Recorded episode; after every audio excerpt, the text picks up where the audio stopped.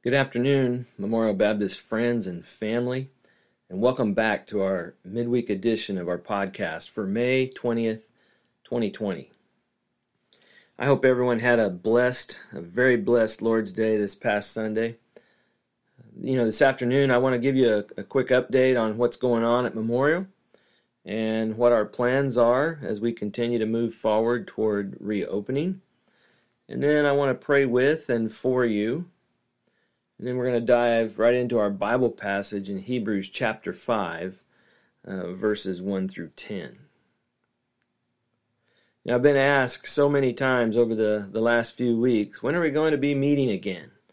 Uh, when is Memorial going to reopen? Well, I have some good news for you. Our deacons and staff uh, met last evening uh, through a, a Zoom app and we discussed the possibility of reopening for Sunday morning worship at Memorial. This opening will be for Sunday morning worship only. We've set a tentative date of June 7th for in person morning worship to begin again. This will give us a little more time to ensure the safety of our most vulnerable Please hear and listen to what I'm saying. Write it down. Don't spread misinformation. If you have questions about this, please call the church for verification.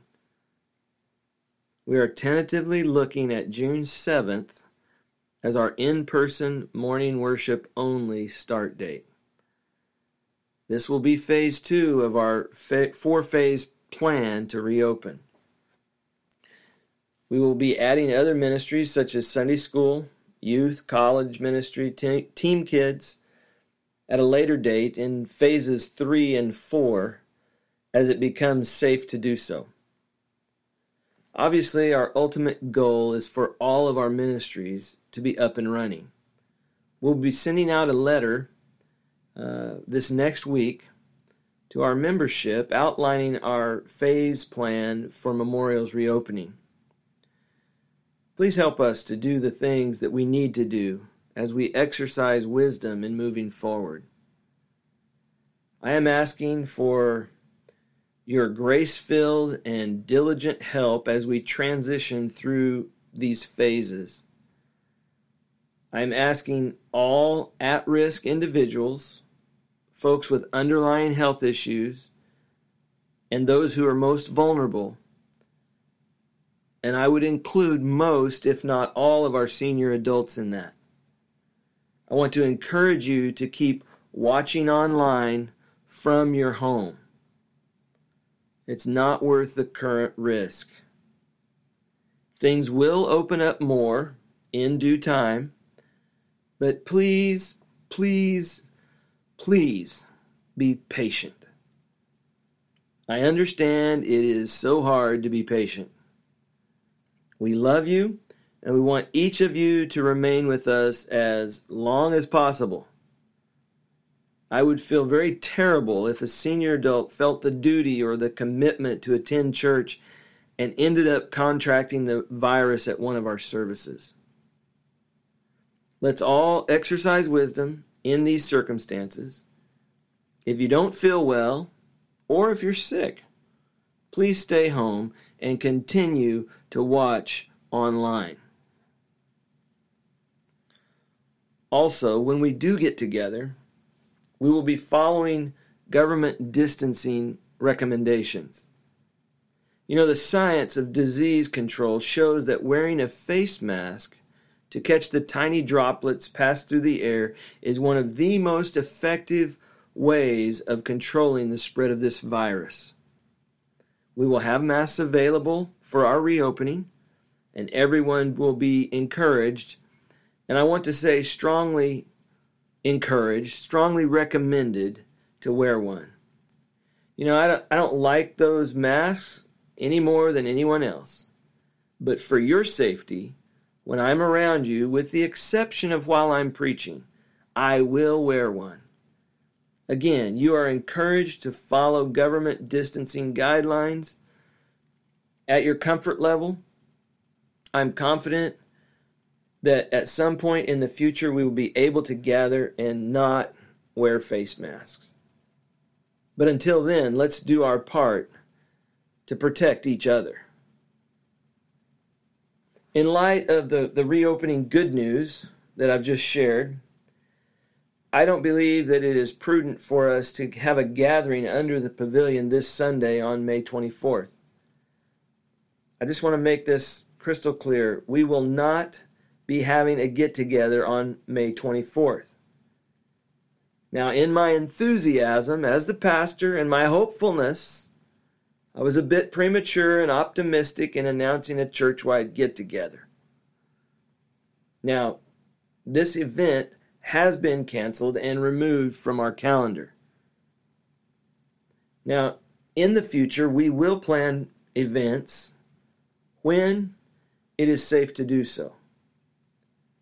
You know, I miss, I miss you all so much, and my heart is for each one of you, and I desire to be with you.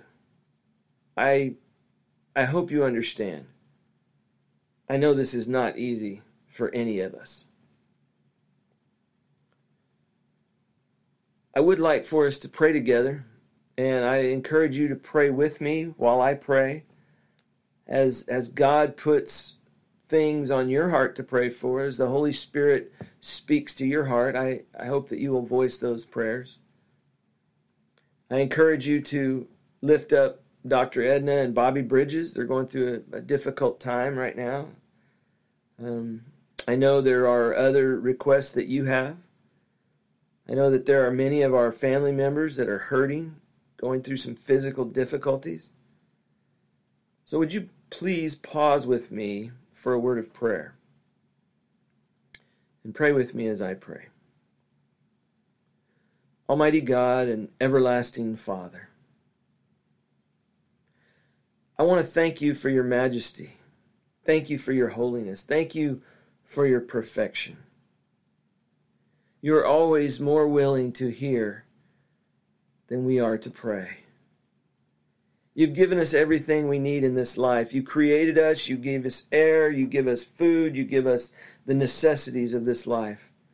And not only did you give us life, but you also gave us eternal life through your Son, Jesus Christ. For that we are truly humbled by your grace and by your mercy. We lift up our family members who are hurting. Your word says, Blessed are those who mourn, for they shall be comforted. We lift up our nation to you, asking you to push back the darkness, this coronavirus disease, bring healing to those who are infected. God, I ask that you would please spare the lives of men and women from this scourge, from this pestilence. I ask for protection for those who are our frontline workers in the healthcare, lifting up our nurses, our doctors, and their staff that provide care for these COVID 19 patients. Father, I also want to lift up all of those special, extraordinary people who respond to our calls for help, our first responders, people like the police, the EMS, firemen, who put their lives on the line every day for the rest of us ordinary folks. Father, I pray your blessing upon them. I pray your protection for them. I pray for wisdom for them. I ask you, O oh God, for wisdom for our president, for Donald Trump, for Governor Abbott, Father, for our federal, state, and local officials, Father, for our church leadership and, and staff. Father, give us all wisdom to know what you desire us to do. May we draw near with confidence to your throne of grace so that we may receive mercy and find grace to help in this time of need. Guide us as we study your word. Holy Spirit, may you use it to transform us. Father, may your Holy Spirit teach us as we continue to seek your face. Thank you for your sacrifice. Jesus for the forgiveness of our sins. We love you so, so much. It's our joy to worship you. Guide us, fill us, lead us, and use us for your glory. And it's in Jesus' name we pray. Amen.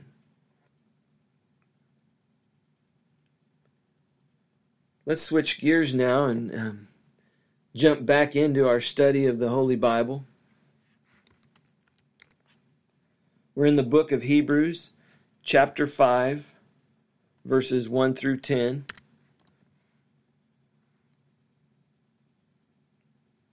You know, in chapters 1 and 2 of Hebrews, we dealt with, uh, the writer dealt with Jesus being greater than the angels and greater than the prophets.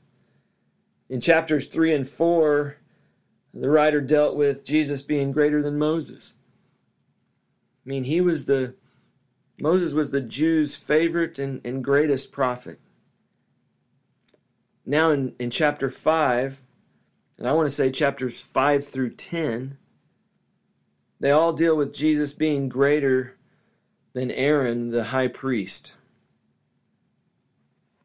We begin here in Hebrews 5, a major section of this book of Hebrews that runs through chapter 10 on Jesus as our high priest. Now, Hebrews is the only book in the New Testament to teach that Jesus is our high priest. You know, I would guess that if you were honest, many of you would admit to probably thinking something like, can't we study something more practical? Come on, Brother Ridge. I'm struggling in my marriage. I'm trying to raise kids in this evil world. I'm wrestling with some personal problems. I'm dealing with the crazy coronavirus world. And now we're going to plunge into six chapters dealing with Jesus as our high priest. Can't you find something a little more relevant to teach on? Paraphrasing Donald Hagner, he said, until we gain a good sense of the overwhelming majesty of our holy, holy, holy God, while at the same time have a true sense of our own sinfulness and unworthiness, we're not in a position to understand and appreciate the importance of priests and their work. See, our concern, our failure concerning these two points probably is what makes the idea of priesthood unfamiliar and without apparent significance or meaning to us. You know, one of the reasons that the Old Testament is indispensable to understanding the New Testament is this point right here. Since, on the one hand, it provides us with a sense of sovereignty and majesty and the power of God. And on the other hand, it confronts us with the reality of human failures and, and our needs. And in light of these two points, the importance of sacrifices and priests quickly emerge. I mean, one of the most important spiritual truths that you can learn is this growth in the Christian life requires gaining a clearer understanding of who God is and who you are, which drives you in desperation to the cross of Jesus Christ. When we see God as He truly is, and when we see ourselves as we truly are, we recognize how much, just how very much we need Jesus and His sacrifice. See, this is why the apostle Paul, he, he gloried in the cross. In Galatians 6:14 he talks about that. He saw God as the one who dwells in unapproachable light. And he saw himself as the chief of sinners. And he saw the cross as the place where he found mercy. So if you want to know the significance of this central theme of the book of Hebrews. You need to ask God for a clearer understanding of His absolute holiness and majesty. And also ask Him for a deeper insight into your own sinfulness and uncleanness apart from Jesus Christ. Folks, this will lead you into a deeper appreciation for what Jesus did on the cross as the high priest who entered the holy place not with the blood of bulls and goats, but with his own blood.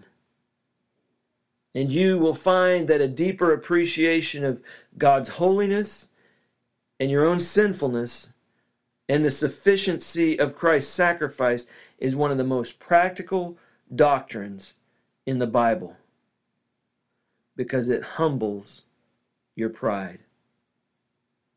Pride is at the root of every relational conflict and just about any sin that you can name. So, the theme of our text is Jesus Christ perfectly fulfills the qualifications for the kind of high priest that we all need. Let's read in Hebrews chapter 5. Read with me together. Hebrews 5, beginning in verse 1. It says, For every high priest taken from men, excuse me, from among men, is appointed on behalf of men in things pertaining to God, in order to offer both gifts and sacrifices for sins. He can deal gently with the ignorant and misguided, since he himself also is beset with weakness. And because of it, he is obligated to offer sacrifices for sins, as for the people, so also for himself. And no one takes the honor to himself, but receives it when he is called by God, even as Aaron was.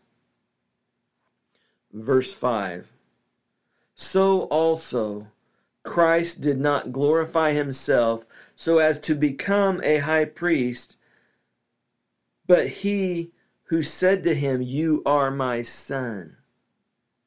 Today I have begotten you. Just as he says also in another passage, You are a priest forever according to the order of Melchizedek. In the days of his flesh, he offered up both prayers and supplications with loud crying and tears to the one able to save him from death. And he was heard because of his piety. Although he was a son, he learned obedience from the things which he suffered. And having been made perfect, he became to all those who obey him the source of eternal salvation, being designated by God as a high priest according to the order of Melchizedek. Let's stop there. So, the first thing I want you to see in this passage is that Jesus was called. Jesus was called. Like the high priest of Israel, Jesus was appointed, like it says in verse 1, that every high priest taken from among men is appointed. Okay? He was appointed, he was like Aaron, the, the first high priest, he was called by God to be high priest. We find that in verses 4 and 5. But the writer will point out here and elsewhere that in many ways Jesus was unlike Aaron and the other high priests. The distinction is illustrated through the two quotes from the Psalms in verses 5 and 6. The writer used the first quote, the one from Psalm 2 7, which he used earlier in Hebrews 1 5. As we saw in that part of our study, the Lord was originally addressing the Davidic king of Israel. He was begotten when he was enthroned. Jesus was enthroned when he ascended to the Father. So, what is this talk about the enthronement of a king doing in the middle of a talk about a priest? Again, it's to show that Jesus was also a king, a kingly priest. That means our priest is sovereign. and that there is no question as to the effectiveness of his mediation. Now, Psalm 110, which the writer quotes from in verse 6, originally united the concept of king and priest together. The first three verses concern the Davidic king, who the Lord addresses in verse 4 as a priest. Jesus is a priest forever according to the order of Melchizedek. Now, in chapter 7, the writer will have much more to say about Melchizedek, a figure from the Old Testament who was in some ways a foreshadowing of Christ. So we'll save that discussion for then. But for now, it's enough to note, as the writer does, that the significance of the priesthood of Christ is that it is an eternal one. The priesthood of Christ is an eternal one. The point of Hebrews 5 6 is that Jesus, the priest who is also a king, is also an eternal priest. See, the implication of this is huge. His mediation on our behalf is not only effective, but it's everlasting. I mean, what we have in Jesus, we have forever. Hallelujah. What a what a wonderful thing. Praise God. See, the larger point of Hebrews 4 and the, 1 and then also 5 chapters uh, chapter 5 verses 4 through 6 and even chapter 5 verse 10 is that Jesus was appointed or he was called by God to be a priest, an unquestionably effective and everlasting high priest, a great high priest.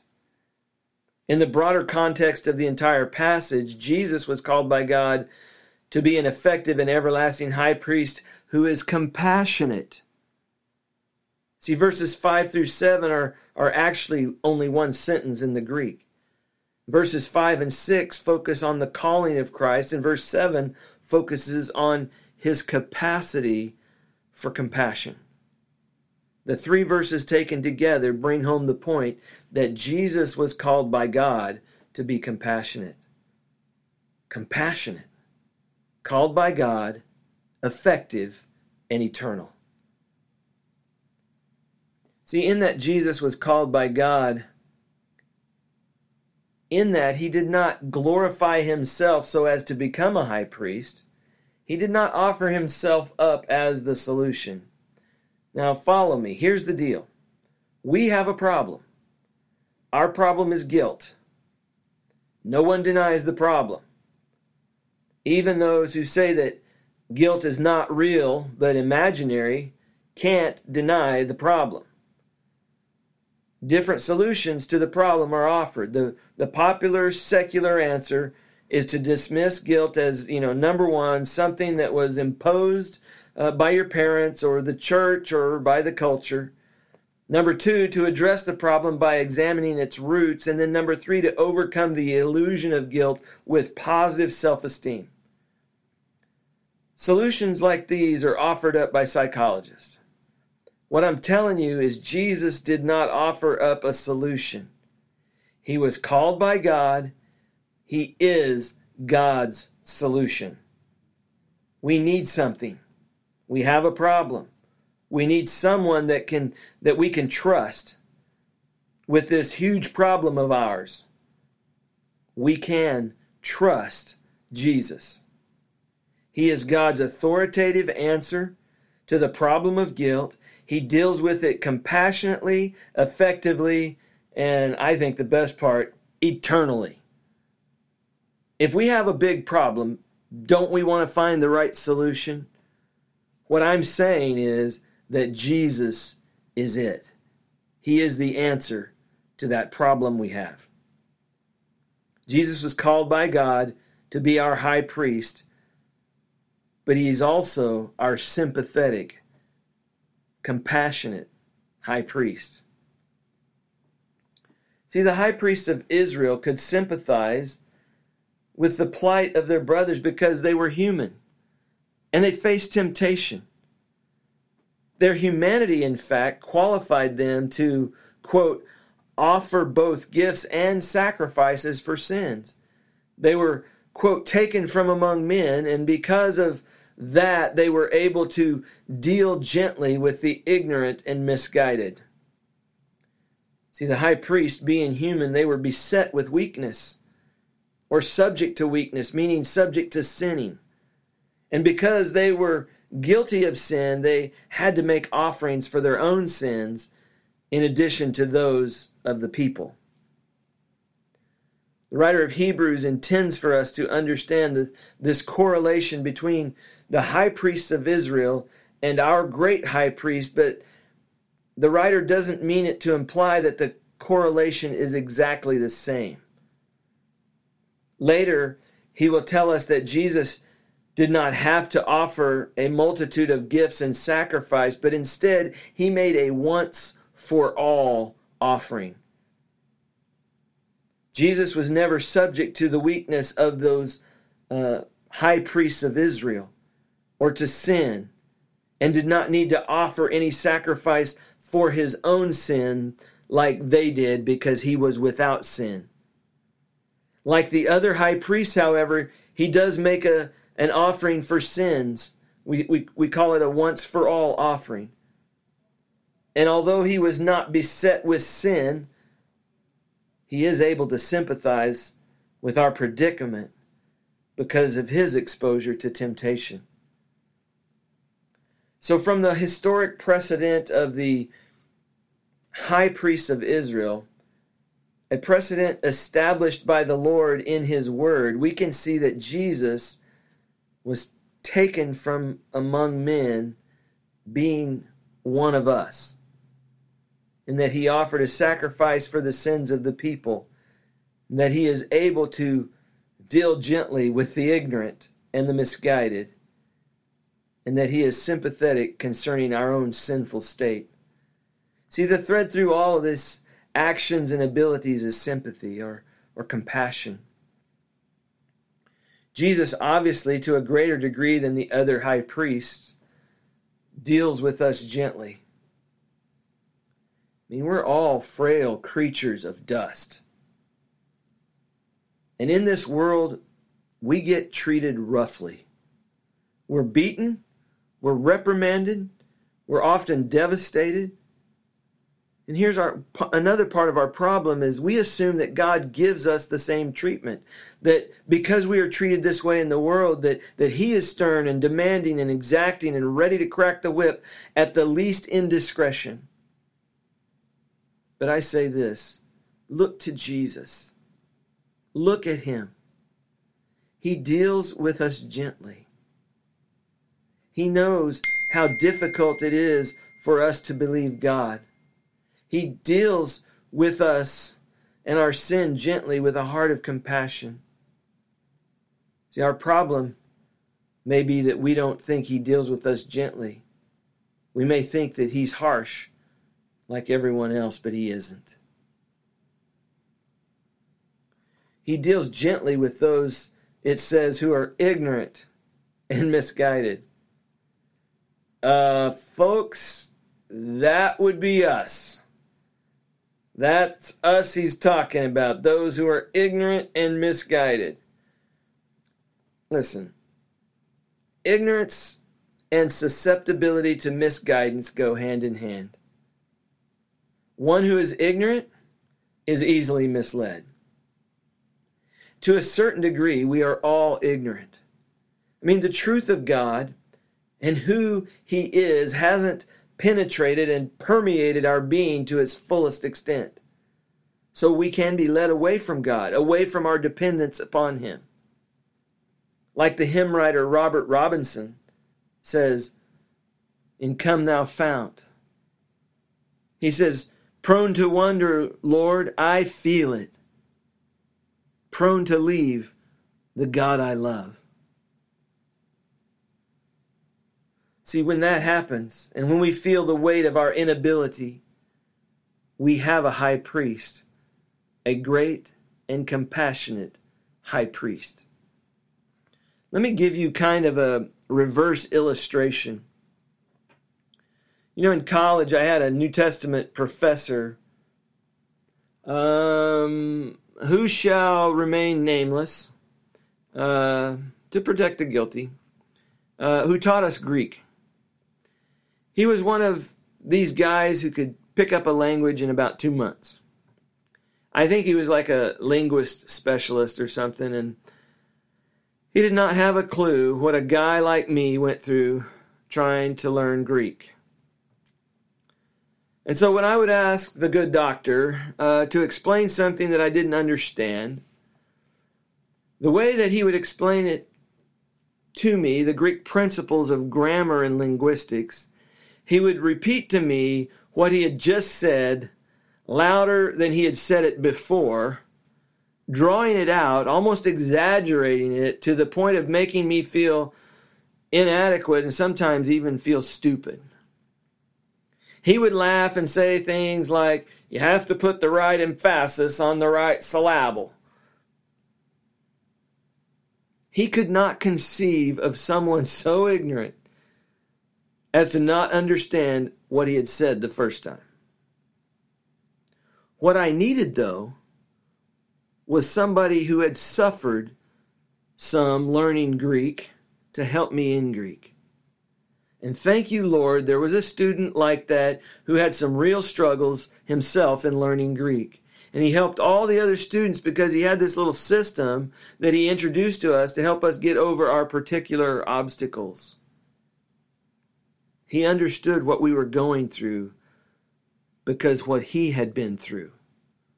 He had had a tough time learning Greek. But I guarantee you, this professor Oh, yeah, he was smart, but he didn't have a clue. See, the interesting thing about this is that the author of Hebrews makes it very clear that Jesus did not sin. So, how is it that he can understand our weakness?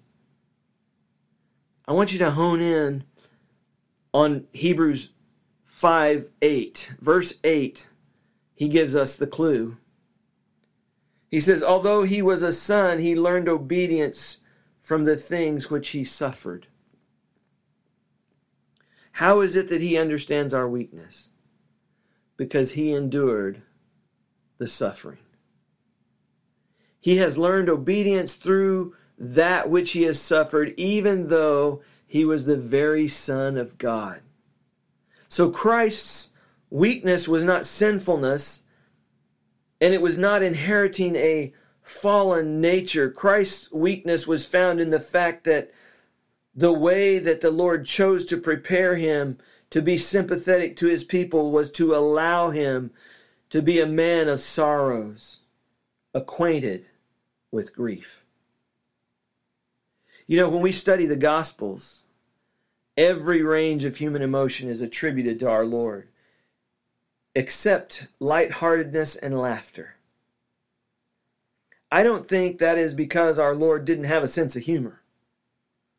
I think it was because he was a man from his very earliest years who was acquainted with grief and sorrow.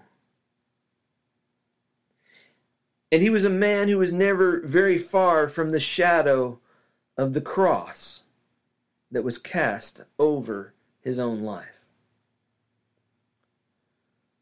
And so the emotions that are described of Christ in the New Testament they are very tender and very fully human. They are predominantly emotions which we experience when we are in the greatest trials and temptations of our life. See, there's a wonderful article written by B.B. Warfield.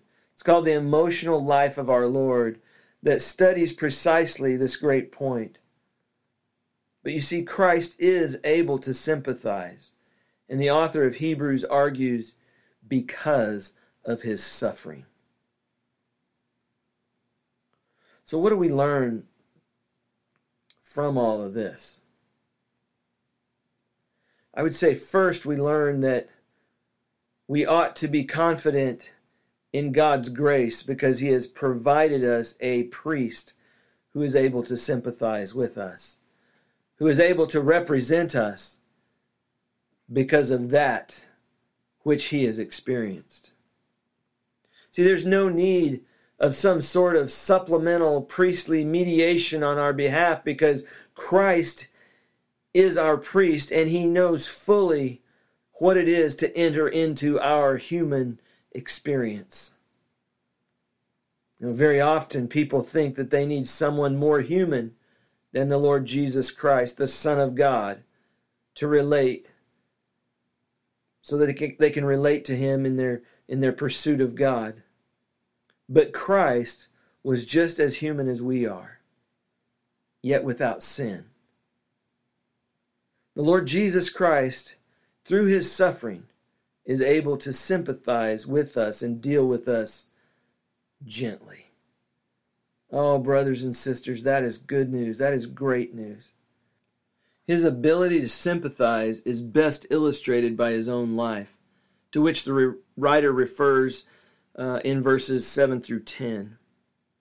See, the writer speaks of the days of his flesh, which would be the days of Jesus' life on earth, when he walked on the earth and he offered up prayers and supplications with loud crying and tears to him who was able to save him from death.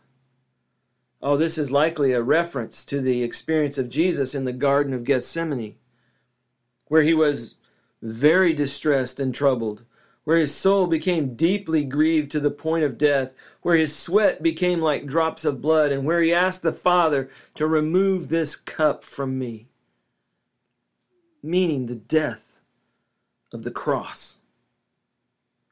You know, but Jesus also prayed in the garden, Yet not what I will, but what you will. Holy Father, your will be done.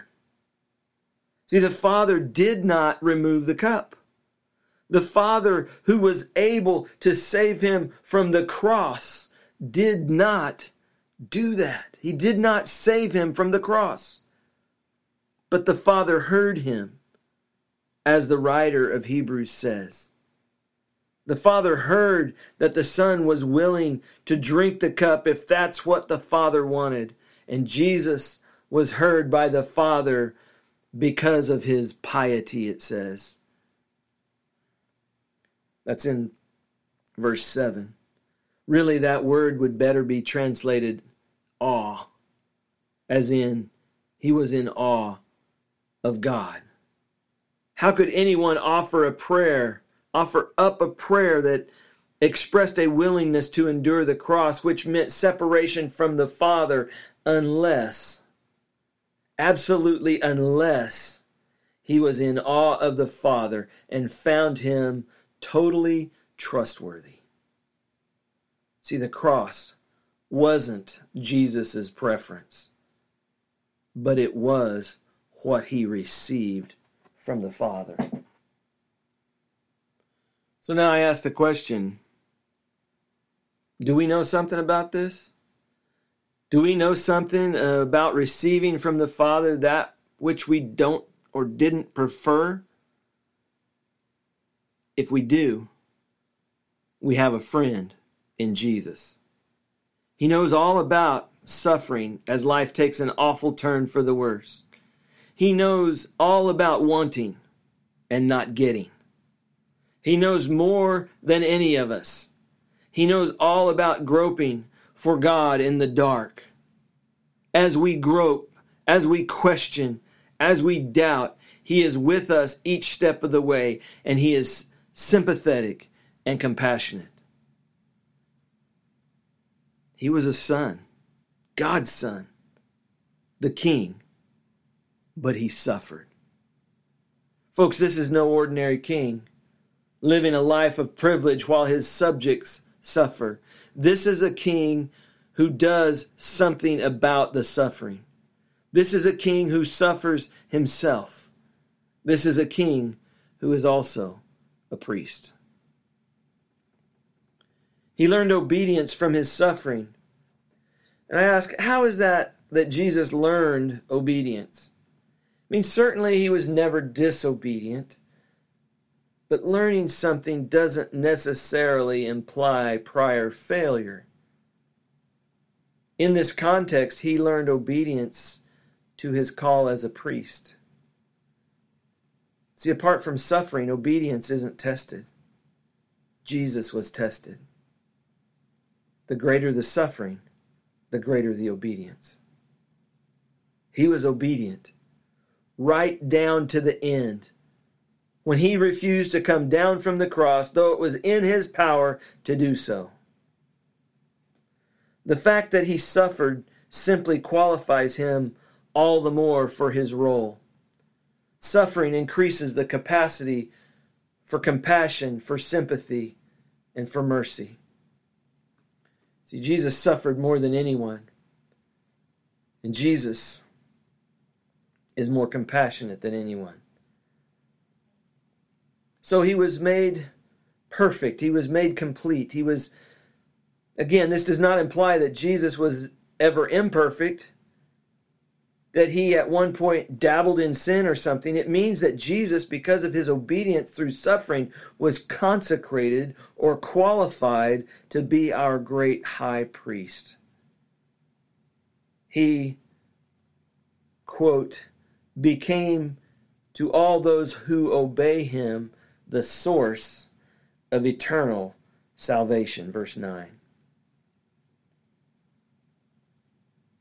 his obedience to the Father, and his fidelity to his call as high priest calls for our obedience to him.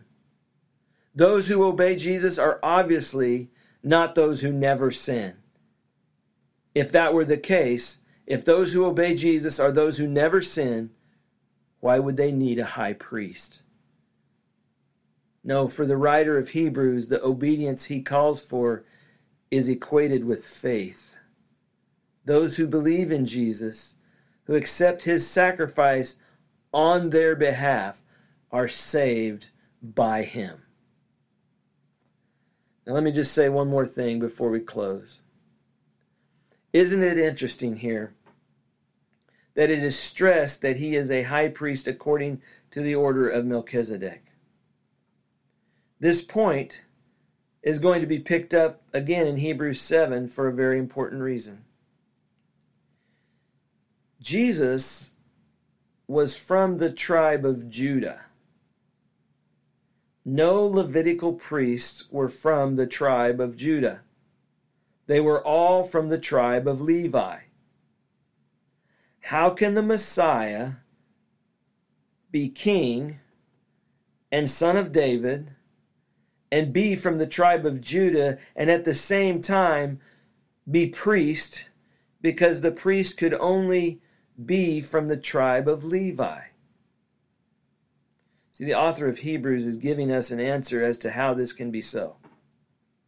Since, since the Messiah is not a priest according to the tribe of Levi, he is a priest according to the order of Melchizedek. He is both the lion of the tribe of Judah and a priest forever according to the order of Melchizedek. This passage reminds us that Christ, in his priestly work, earned our salvation. We have said it before salvation is by works, but not our works, but Christ's works. And so for us, salvation is only by grace because it, because it is for the work of Christ that God the Father spares us as we trust in Him. So our salvation is sure because the Father will not deny His Son. So hopefully now we see Jesus a little more clearly. Why would we want to go anywhere else? Why would we leave that? No one else is this compassionate. No one else is this authoritative. No one else can deal with our sin compassionately and authoritatively. Cling to Jesus because in him we have a high priest who was appointed by God to be sympathetic with our difficulties in our humanity. Wow. Thank you, Lord, for your word. Thank you for providing all of this sumptuous feast for us. I want to thank you so much for tuning in. Next week, we will continue our study in Hebrews chapter 5, talking more about our great and perfect high priest. Until then, I just want to say stay safe, practice good hygiene, uh, stay studied up in God's Word, eat well, get some exercise, and whatever you do, give God all the praise and glory and honor that is due His name. Folks, let's make Jesus famous. God loves you, and we love you. Be blessed.